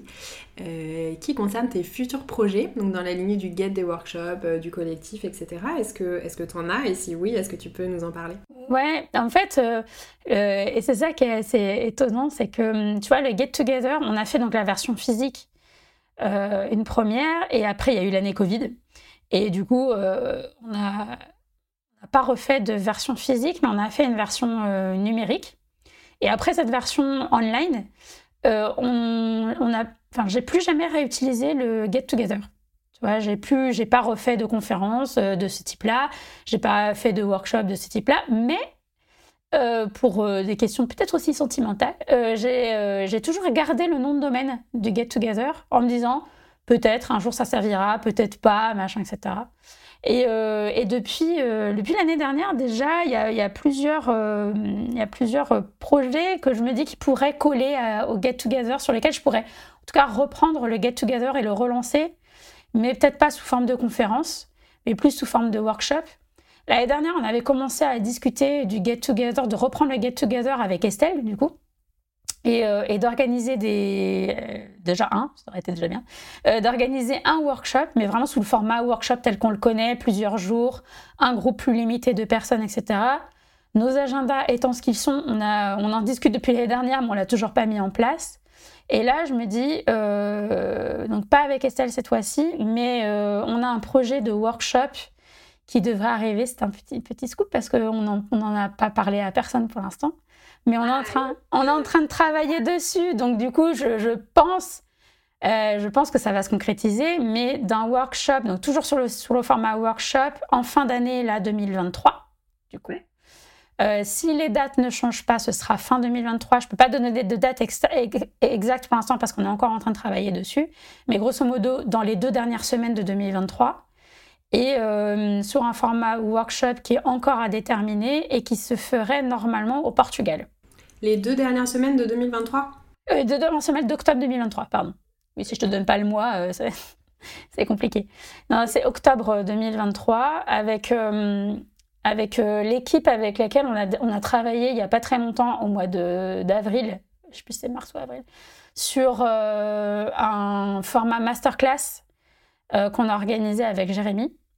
Et, et, en fait, fin octobre, pourquoi le Portugal et pourquoi fin octobre? C'est parce que toute cette équipe-là, on se retrouve pour un mariage au Portugal fin octobre. Et qu'on s'est dit, et vous savez quoi, toute l'équipe est là, genre la totalité de l'équipe est là, wedding planner, fleuriste, décoratrice, make-up, on est tous là, et euh, sur, ce même, sur, un même mariage. Et donc on s'est dit, vu qu'on est là, est-ce qu'on n'en profiterait pas du coup pour organiser un truc sympa au Portugal en plus? Et, de là a germé l'idée, on s'est dit, eh, pourquoi pas Et du coup, je me suis dit, pourquoi pas mettre ça sous l'étiquette du Get Together? Parce que là, on est sur un format workshop et que ça serait euh, pas idiot, tu vois, de, de le mettre là-dessus. Ouais, complètement. Vous aimeriez qu'il y ait combien de personnes? Franchement, ça va être très, je pense que ça va être très dépendant du lieu. Là, on a euh, contacté, euh, enfin, je dis on. Là, pour le coup, c'est pas moi qui suis vraiment sur la totalité de l'organisation. Euh, c'est Justine. Et Justine, elle a déjà contacté genre 6 ou 7 lieux différents. Et tous n'ont pas le même nombre de couchages sur place. Et donc, je pense que c'est ça qui sera déterminant du nombre de personnes parce que ça va littéralement de 8 à 20, tu vois. Donc, euh, en fonction du lieu qui nous plaira le plus et, euh, qui répondra le plus euh, aux problématiques de l'organisation d'un workshop, ça déterminera le nombre de places qui seront ouvertes. 20 dans tous les cas, moi je veux pas. C'est pour moi c'est trop pour un format workshop. Je voudrais un truc plus restreint parce que ce qui est moi j'irais ouais, genre 12 15 max vraiment genre max du max. OK. Ce que je veux, je pense que sur le format workshop, ce qui est intéressant du fait de passer deux ou trois jours avec les mêmes gens, c'est justement les interactions que tu peux avoir avec ces personnes-là. Et si tu es trop nombreux, tu peux pas accorder du temps un peu à tout le monde. Donc, euh, ouais, genre, on l'a déjà fait à 15, on l'a déjà fait, c'est vraiment genre le max du max du max. Ok. Et du coup, juste pour, euh, pour euh, creuser un petit peu le, scoop que tu nous donnes, ce sera un, workshop donc accès mariage, j'imagine, euh, où tu vas transmettre quoi, ton workflow, ton approche du couple, ça va être comment? Bah, En fait, c'est ça que je trouverais intéressant, c'est de construire après, j'ai déjà euh, tenté le coup sur euh, les masterclass et c'est toujours les mêmes réponses qui reviennent, mais j'aimerais vraiment construire les workshops non pas autour de ce que moi j'ai envie de transmettre, mais autour de ce que les gens ont envie d'apprendre. Tu vois? Genre, quelles sont les vraies problématiques que vous rencontrez aujourd'hui dans votre taf? C'est ça qui est intéressant, je veux dire, parce que sinon, je peux vous raconter toute ma life euh, de workflow, de post-traitement, de, de comment je dirige les couples, si vous voulez, mais qu'est-ce qui vous intéresse vraiment, en fait. Tu vois, c'est ça le, qui m'intéresserait de savoir. Après, c'est souvent les mêmes réponses qui reviennent. C'est euh, comment, effectivement, comment tu diriges tes couples, comment tu interagis avec eux, comment tu gères la relation avec eux pré, euh, tu vois, genre pré-mariage, dans les mois, les semaines, euh, comment ça se passe avec eux. c'est souvent ce même genre de problématique qui répond. Et évidemment, toutes celles après de on aimerait bien savoir comment tu posterais tes photos, genre en jour J, euh, qu'est-ce que, qu'est-ce que, comment tu fais pour gérer la lumière en contre-jour, euh, tu vois, ce genre de trucs. C'est souvent les mêmes problématiques qui reviennent, mais je suis sûre qu'il y a des choses qui sont au-delà de ça. Il y a d'autres choses qui peuvent être intéressantes à aborder comme sujet. Euh, mais pour ça, il faudrait, faudrait le demander directement aux personnes qui souhaitent participer à un workshop. Et j'aimerais construire le workshop autour de ça. Ok, ouais, c'est hyper intéressant. C'est cool comme approche, ça change de. Finalement, c'est construire le workshop en fonction des gens qui viennent plus qu'en fonction de toi. Ouais, mais en fait, je me dis, euh, les gens qui, qui, participent à un workshop, j'ai pas forcément envie ni besoin. En fait, le truc, c'est que. Et c'est pour ça qu'avec G, par exemple, on a fait très très peu de workshops. Même, même tu vois, genre après en para, j'en avais parlé avec toi la dernière fois, on nous a demandé, mais quand. C'est encore le cas aujourd'hui, on ne reçoit pas au moins un message, au moins une fois par semaine, qui nous demande Et du coup, c'est quand qu'on vous organise un workshop, etc. Et le truc, c'est que demain, moi, si je veux organiser un workshop, je veux qu'il ait une vraie valeur ajoutée, tu vois. Des workshops, il y en a déjà plein sur le marché. Et très souvent, je me pose la question de qu'est-ce que je vais pouvoir apporter de plus qui n'a pas déjà été dit dans un autre workshop? Ou, euh, ou euh, que tu peux trouver dans euh, un podcast, une vidéo YouTube d'un photographe, tu vois, genre dans un, contenu qui existe déjà. Et, et c'est pour ça que je me dis, qu'est-ce que les gens vont bien vouloir que je leur raconte? Et est-ce que réellement ils ont envie que je leur raconte des trucs? J'en sais rien, tu vois. est-ce que réellement il y a 15 personnes demain, si demain on annonce le workshop, tu vois, on en parlait au début, mais demain, quand, on, quand on aura bien avancé sur l'organisation du truc et que ce sera officiel et qu'on aura les dates, le lieu, etc. sur ce workshop au Portugal, je me pose réellement la question, est-ce qu'il y aura 15 personnes qui seront vraiment intéressées à venir écouter ce que j'ai à leur raconter, tu vois? Et est-ce que ce que je vais pouvoir leur raconter sera intéressant suffisamment pour qu'ils repartent de là avec cette fameuse au moins une info intéressante qui vont les aider à avancer dans leur métier, dans leur façon de travailler, dans tout? Franchement, je ne sais pas en vrai. C'est... En fait, le truc, c'est que faire des workshops, c'est à chaque fois remettre en, question et en cause ta street cred, tu vois. C'est, non, mais concrètement, parce que ça serait facile de se dire, ouais, bah moi aujourd'hui ça va. Même si moi je considère pas les photographes comme mes clients, c'est pas eux qui font mon business, moi c'est les mariages qui font mon business. Mais, euh, mais du coup, je me dis, demain, si j'ai 15 photographes qui viennent à un workshop et si finalement mon workshop il est nul, je vais niquer ma street cred. Et en vrai, en vrai, soyons honnêtes, je m'en fous parce que c'est encore pas, c'est pas eux qui font mon business. Encore une fois, c'est les mariés. Mais il y a toujours ce petit quand même, ça fait mal un peu, un petit peu à l'ego de se dire euh, demain si les gens me disent que je suis pas compétente, que ce que je raconte c'est nul, que ça n'a aucun intérêt, ça fait un petit peu mal à l'ego. Ouais, et puis au-delà de l'ego, il y a quand même un sujet de à partir du moment où les gens ont investi leur argent en toi ah quelque part, bah t'as envie évidemment qu'il soit content. Il y a quand même un, il y a quand même un truc de t'as envie de faire plaisir et d'apporter des choses, c'est normal. T'as pas envie, euh, t'as pas envie d'être euh, d'arnaquer, d'avoir ce sentiment d'avoir arnaqué les gens en fait. En tout cas, moi je le vois pas comme ça. Il y a des gens qui voient les workshops comme un, véritable business, qui sont devenus leur, euh, leur, leur, leur point numéro 2 de rentrée d'argent. C'est pas mon cas. Moi, si je fais un événement, on en fait très très peu. Donc si j'en fais un, c'est vraiment parce que j'estime qu'il y a quelque chose d'intéressant à faire ou de, ouais, qu'il y a des sujets qui peuvent être cool à faire. Ou je le fais aussi, parce que tu vois, on a fait quelques masterclass, on en fait au moins une par an, mais c'est parce qu'on les fait en partenariat aussi avec Sony et que c'est souvent en rapport avec l'utilisation du matériel, etc. Et que là, je sais qu'effectivement, je peux apporter quelque chose. Mais, euh, mais sur un format workshop, je trouve que c'est vraiment plus... Tu mets beaucoup plus de toi dans un workshop tu vois, de ta personne dans mm. tous les sens du terme, tu vois, de, personnellement, professionnellement parlant, etc. Donc, tu as envie que les gens ressortent de là avec quelque chose de positif. Bien sûr. Et, puis après, quand tu parles des gens qui font des workshops, euh, leur business numéro 2, Euh, alors je sais pas toi comment tu te positionnes par rapport à ça, mais je trouve qu'il y a quand même un truc dont il faut, dont il faut parler, c'est que euh, moi typiquement bah, sur les shootings tangerines, bon qui ne sont pas des workshops à proprement parler, puisque moi je ne me positionne pas comme une personne qui forme, euh, vraiment moi je propose un shooting clé en main pour que les gens se fassent des images, mais il faut quand même être très honnête sur le fait que ce genre de projet n'est quand même pas très rémunérateur. Enfin, tu vois, mm. moi je sais que j'ai des gens, enfin, il y a des gens qui pensent que, que je me fais de l'argent sur le dos des gens, mais si les gens savaient à quel point je ne gagne pas d'argent en fait. Enfin, c'est vraiment pas du tout le. le enfin, pour moi, c'est pas, un, pas un fonds de commerce, enfin, clairement, tu vois. Et euh, donc, si toutefois tu connais des gens qui font leur business comme ça sur des workshops et qui se font plein d'argent, bah, je, serais, je serais très curieuse d'avoir des noms pour aller leur demander comment ils euh, font. Mais il y en a. Euh, en, France, je sais pas. Très honnêtement, de, de, ceux, j'en ai jamais discuté, tu vois, avec ceux qui font des workshops régulièrement. Est-ce que réellement c'est une source de revenus intéressante pour eux? En termes, et puis en termes euh, de rapport temps, euh, investissement euh, et de ce que tu récupères, est-ce que c'est vraiment si rentable que ça? Maintenant, si tu fais un workshop de temps en temps, ou si c'est comme moi, tu en fais un tous les quatre ans, clairement, c'est pas avec ça que tu vas gagner ta vie. Et sur le workshop en lui-même, non. Parce que du coup, enfin, moi j'ai investi beaucoup d'argent, tu vois, c'était pas un workshop, mais c'était une masterclass qu'on a fait là au mois de, d'avril début avril, euh, les places étaient payantes.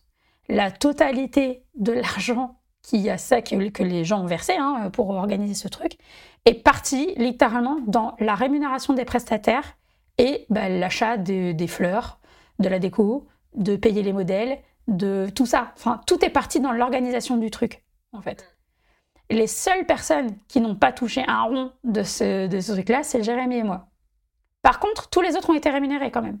Ils n'ont pas été rémunérés réellement à la hauteur de leur travail normal. Tu vois, genre si demain, tu, cette équipe-là, ils avaient organisé un mariage, le tarif qu'elles m'ont pris, entre guillemets, pour là organiser ça, c'est pas du tout celui qu'elles auraient pris en temps normal. Je pense que tu vois, notamment, je pense à la fleuriste.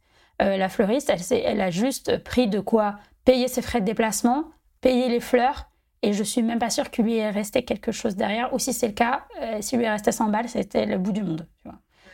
Donc euh, elles, ont, elles, ont, elles, ont toutes, elles, m'ont toutes facturé une prestation, mais qui n'était même pas à la hauteur de réellement leur travail. Donc, euh, donc voilà, c'est les seuls qui ont été rémunérés. Maintenant, bah, un peu comme toi, un peu comme pour toi, leur idée c'était de ne pas perdre d'argent dans ce projet. Exactement ça. Et le but c'était pas de leur prendre trois jours ou quatre jours pour rien non plus.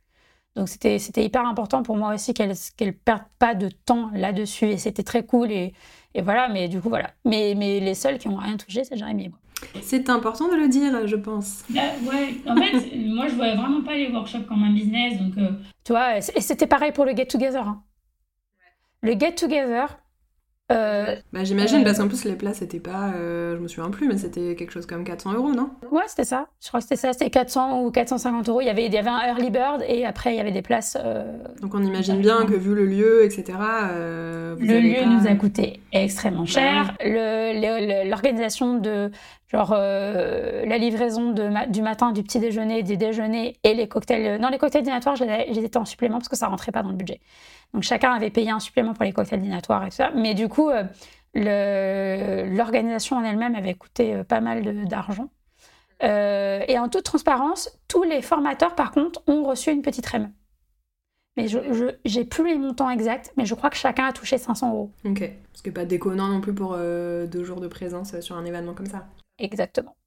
Pour, pour, la, pour, la, pour, une, heure pour une, heure et, une heure et quart de conf, mais il fallait qu'il soit là les deux jours entiers sur place pour pouvoir échanger avec tout le monde et être disponible, et etc. Ouais, et puis il y a là quand même la préparation en amont, c'est-à-dire que ce que les gens voient du workshop, euh, ils savent pas que derrière, toi, ça fait des mois que tu cravaches sur tes trucs, que tu as géré plein de galères, euh, que tu n'avais pas assez de micro-ondes. enfin, tu vois, tout ça, c'est des paramètres qu'il faut. C'est con, mais il y a des trucs en plus comme ça qui sont venus se rajouter, genre. Euh, racheter, remettre 150 balles dans un micro-ondes alors que tu n'avais pas prévu, ben, c'est toujours 150 balles en moins dans l'enveloppe, tu vois. Donc c'est à, la fin, en fait, on avait, pour te dire, euh, on n'avait même pas déterminé de, rémunération quand on a fait le projet. On s'était dit, on voit combien de places on vend pour que le, truc soit genre rentable. Et en fonction de ce qui restera et du nombre de places qu'on bouquera, on divisera entre chacun d'entre nous. Voilà, ça s'est fait comme ça. Et ce qui fait qu'en divisant entre chacun d'entre nous, chacun a pu. Euh, je suis même pas sûre, je crois que c'était même pas un compte rond, mais c'était aux alentours, mais c'était à moins de 500 euros. Mais euh, en divisant en, chacun d'entre nous. Donc, euh, si l'événement nous avait coûté plus cher, bah, les gens auraient été payés encore moins. ouais. Bah parce que ouais, en plus dès que tu rajoutes euh, des notions de... Bah, dès que tu rajoutes un shooting en fait, dès que tu rajoutes euh, un peu de fleurs, un peu de déco, des modèles et tout, tout de suite c'est super cher. Et en plus ces trucs comme... Enfin les, les shootings inspi c'est toujours, mais il y a des frais.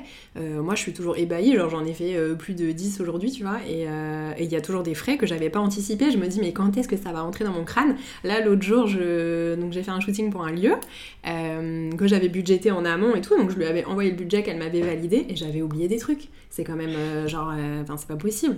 Et, euh, et, donc là, j'arrive au pressing, j'avais une robe, un voile, j'arrive au pressing, 520 euros. J'étais ah bah génial. Et donc euh, là, j'ai eu de la chance parce que du coup, je lui ai dit, ben voilà, il y a ça en plus, j'avais pas prévu, désolé machin, elle est très cool, donc elle m'a dit, il y a aucun problème, je le prends en charge mais je l'aurais pas fait valider et elle aurait dit non, bah c'était pour, pour ma pomme, tu vois. Et en fait, il y a toujours des trucs comme ça que, que t'anticipes pas ou que t'oublies parce qu'en fait, il y a tellement de choses à penser que tu t'y perds. Et, et, ça aussi, c'est important d'en avoir conscience. Je pense que, en fait, dès que tu crées du contenu ou que tu montes une scéno euh, quelle qu'elle soit, bah, en fait, ça engendre des frais qui sont, euh, qui sont incroyables. Quoi. Ouais, on s'en rend, s'en rend pas du tout compte. Et, euh, mais, mais, je suis comme toi, hein. j'ai beau avoir fait plusieurs projets sur lesquels tu as de l'investissement financier, tu as l'impression que tu as à peu près tout calé, et en fait, non, jamais. Il y a toujours des trucs qui viennent se rajouter, des trucs. Des fois, c'est même des trucs à la con, mais, mais ouais, c'est, je crois que ce sera toujours comme ça, tu vois. Et le, vraiment, le seul moyen de, s'assurer que tu, comme tu dis, que ce soit pas pour ta pomme, bah, les seuls moyens, il n'y en a pas 50, ce serait soit d'augmenter le coût de la place. Après, euh, tu te retrouves avec les discours de bah oui, participer à un workshop, c'est cher. Oui, bah, vous, voulez, vous voulez ma, grille Excel de combien ça coûte d'organiser ça, en fait?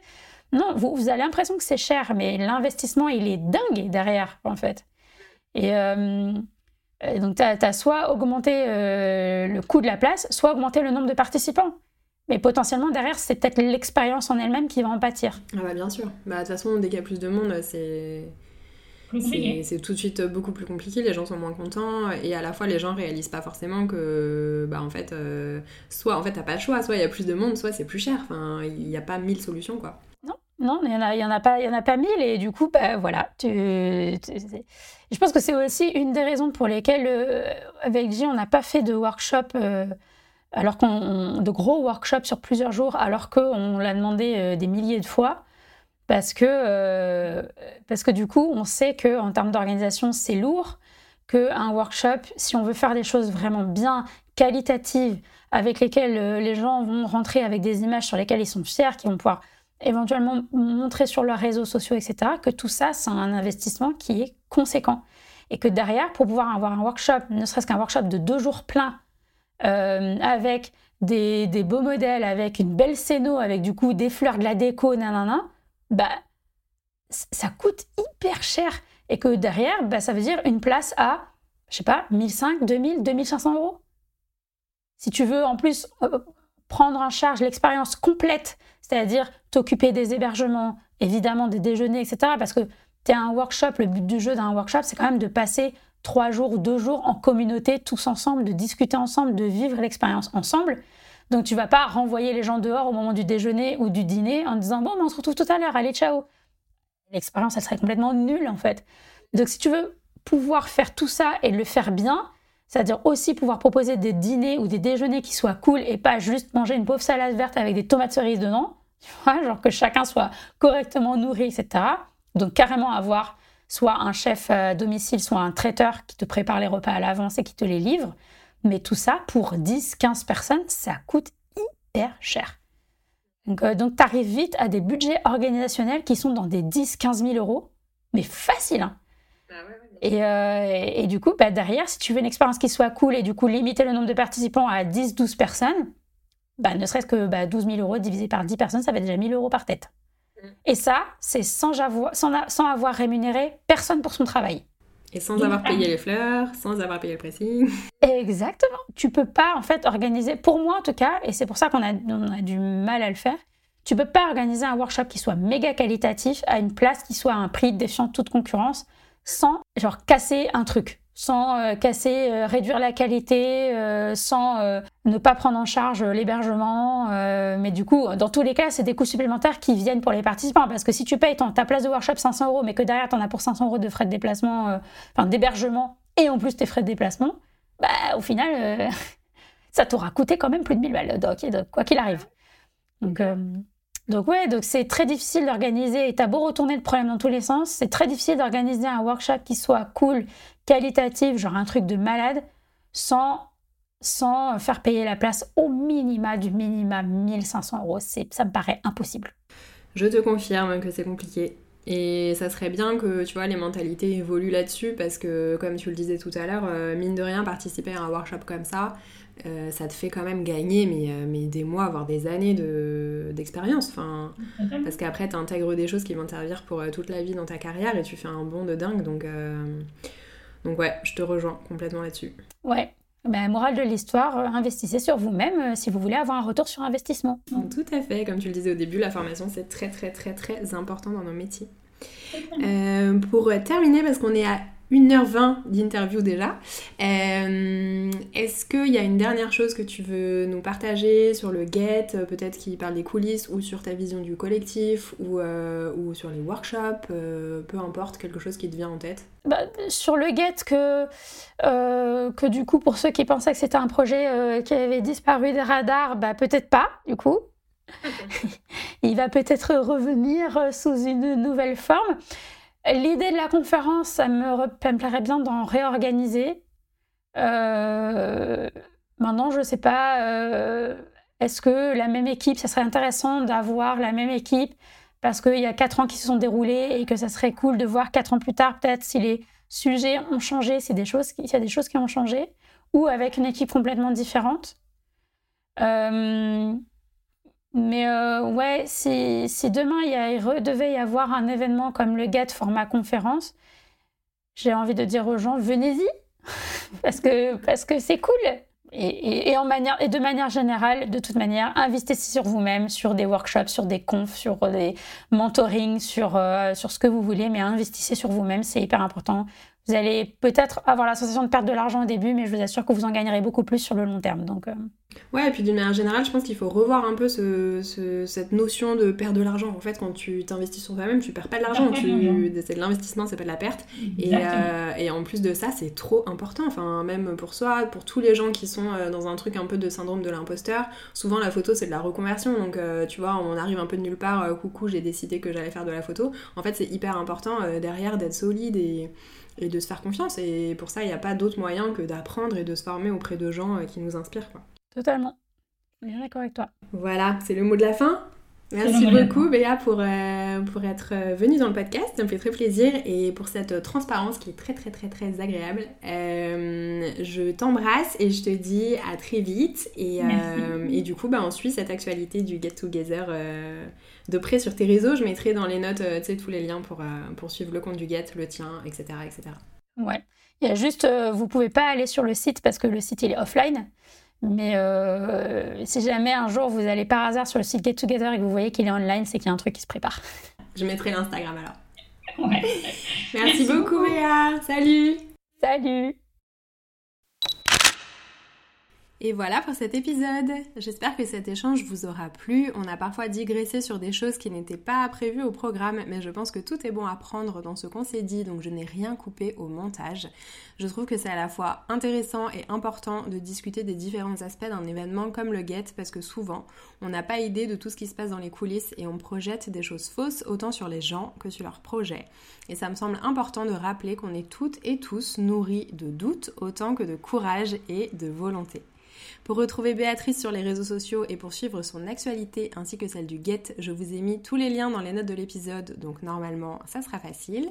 Et si vous n'êtes pas encore inscrit à la newsletter du podcast, vous trouverez les liens dans les notes de l'épisode aussi. C'est un complément de ressources à l'écrit que j'envoie chaque semaine pour enrichir certains sujets quand j'ai l'impression que c'est bienvenu ou pour partager des contenus différents. Un grand merci d'avoir été au rendez-vous aujourd'hui et on se dit à très vite